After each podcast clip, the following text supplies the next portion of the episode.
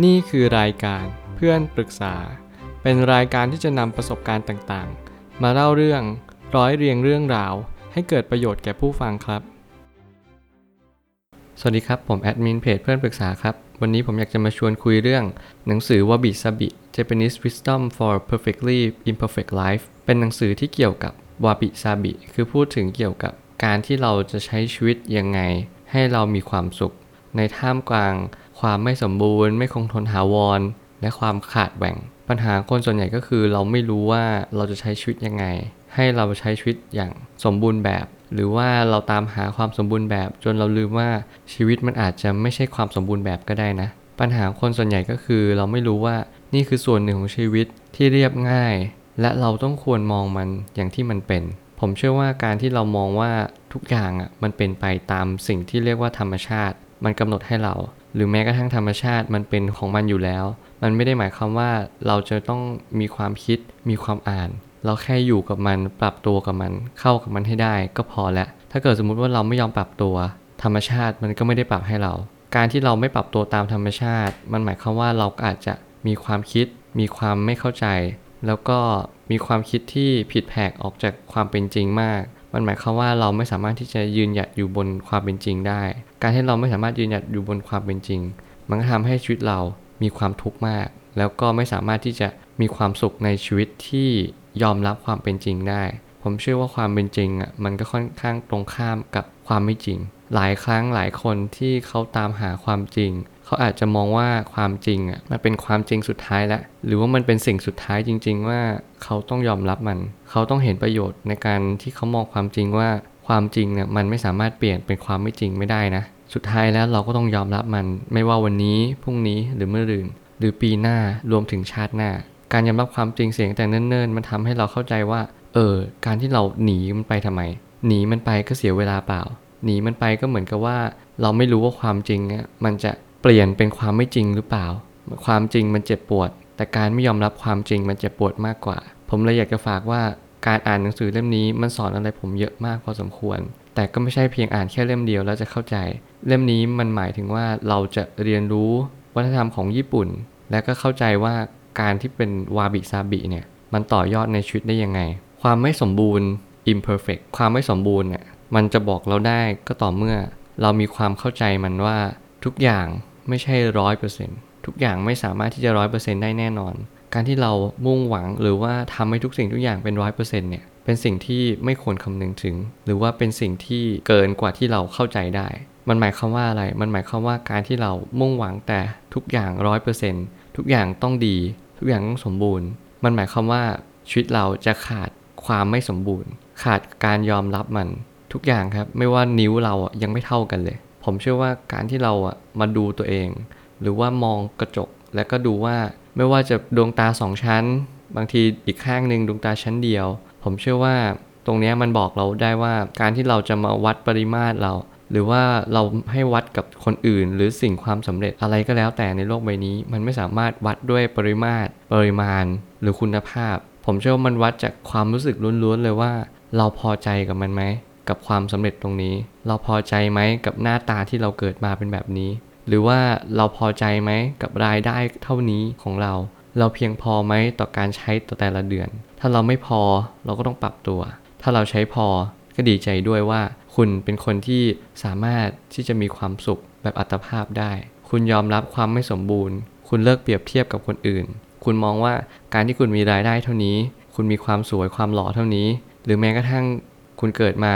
มีศักยภาพแค่นี้ นั่นคือสิ่งที่คุณสามารถที่จะนำไปใช้มันได้ดีที่สุด ตรงนี้แหละมันคือความสามารถของคุณ เมื่อไหร่ก็ตามที่คุณยอมรับความไม่สมบูรณ์แบบ คุณก็จะเข้าใจตรงนี้ ความไม่คงทนถาวร impermanence มันหมายความว่าการที่เราอะจะอยู่กับสิ่งที่มันแปรปรวน มันหมายความว่าเราไม่สามารถที่จะยืนหยัดมันอยู่ได้ ทุกอย่างมันล้วนแต่ไม่เที่ยงและเป็นทุกข์ ตรงนี้แหละมันหมายความว่าเราไม่สามารถที่จะยึดเกาะหรือว่าแม้กระทั่ง พึ่งพิงกับสิ่งสิ่งนั้นได้แล้วอะไรบ้างล่ะที่มันไม่สามารถที่จะยึดเกาะหรือพึ่งพิงกับมันได้ ก็คือเกือบทุกสิ่ง คุณไม่สามารถที่จะไป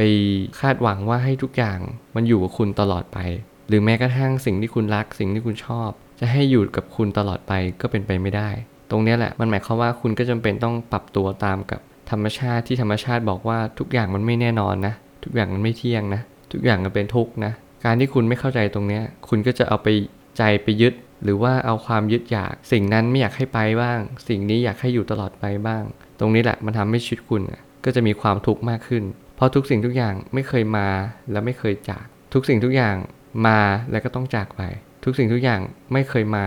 มันก็ไม่ได้หมายความว่ามันจะไม่มา ทุกสิ่งที่ไม่เคยจาก มันก็ไม่ได้หมายความว่ามันจะไม่จาก ทุกอย่างล้วนแต่มาและจากไปเสมอ ไม่มีอะไรทนและถาวร เพราะทุกอย่างไม่เที่ยง และเป็นทุกข์ตรงนี้มันทำให้คุณเข้าใจว่าคุณจะต้องปรับตัว ให้เข้ากับความจริงตรงนี้ ไม่เช่นนั้นคุณก็จะยึดในสิ่งที่มันล่วงเลยไปแล้ว อยู่กับอดีต แต่ขาดปัจจุบันที่มันเป็นเวลาที่สำคัญมากๆ หนังสือเล่มนี้สอนให้คุณรู้ว่าความไม่คงทนถาวรเนี่ยมันเป็นส่วนหนึ่งของสำคัญในชีวิต ที่ทำให้คุณได้เคลื่อนไหว เคลื่อนที่ แล้วก็มีอารมณ์ที่ดื่มด่ำกับปัจจุบันก็ได้ ถ้าเกิดสมมติไม่อย่างนั้นคุณก็จะไม่เข้าใจว่าความไม่คงทนถาวรคืออะไร ความขาดแหว่ง หรือ incomplete มันหมายความว่าคุณจะสามารถเข้าใจมันได้ว่า การที่เราทุกอย่างอะมันล้วนแต่ต้องเติมเต็ม มันไม่มีอะไรสมบูรณ์มาตั้งแต่แรก มันล้วนแต่ขาดแหว่ง มันล้วนแต่ไม่เติมเต็ม ถึงแม้ว่าคุณเติมเต็มกับมันเท่าไหร่ คุณก็รู้สึกว่าคุณขาดอยู่ดี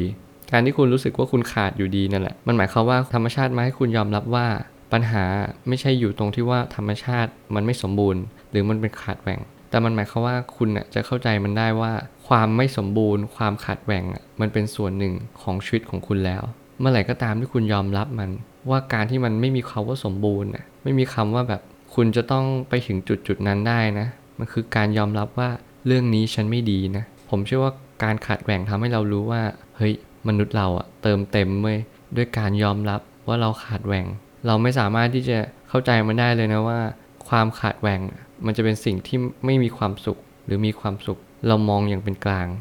มองความขาดแหว่งอย่างเข้าใจ ถ้าคุณเริ่มเข้าใจมันจริง ๆ คุณจะรู้ว่าทุกคนก็ล้วนแต่ขาดแหว่ง ไม่มีใครเลยที่ไม่เคยขาดสิ่งใดเลย ทุกคนล้วนแต่ขาดสิ่งนั้นสิ่งนี้ ซึ่งแตกต่างกันไปบางคนดีเรื่องเพื่อนบางคนดีเรื่องแฟนบางคนดีเรื่องการงานบางคนดีเรื่องการเงิน ผมว่าตรงนี้มันทำให้เรารู้สึกว่าเราก็ล้วนแต่มีสิ่งที่ขาดแหว่งกันไปบ้าง ชีวิตล้วนแต่เป็นแบบที่มันเป็น ไม่ใช่เป็นแบบที่ใจเราต้องการ ผมอยากจะย้ำอีกครั้งหนึ่งให้คุณเข้าใจว่าการที่คุณยอมรับความจริง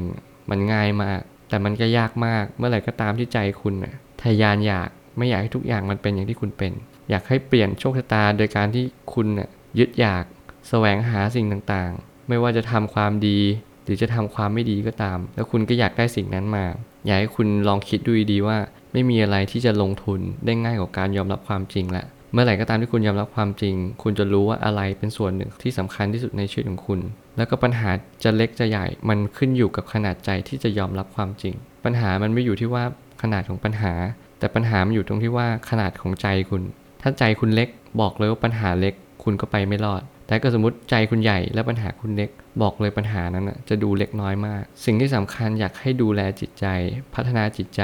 และอย่าลืมดูแลสุขภาพจิต เพราะมันเป็นสิ่งที่สำคัญสำหรับชีวิตของคุณมากๆ ผมเชื่อว่าทุกปัญหาย่อมมีทางออกเสมอ ขอบคุณครับ รวมถึงคุณสามารถแชร์ประสบการณ์ ผ่านทาง Facebook Twitter และ YouTube และอย่าลืมติด Hashtag เพื่อนปรึกษาหรือ f r ร e n d t a l k a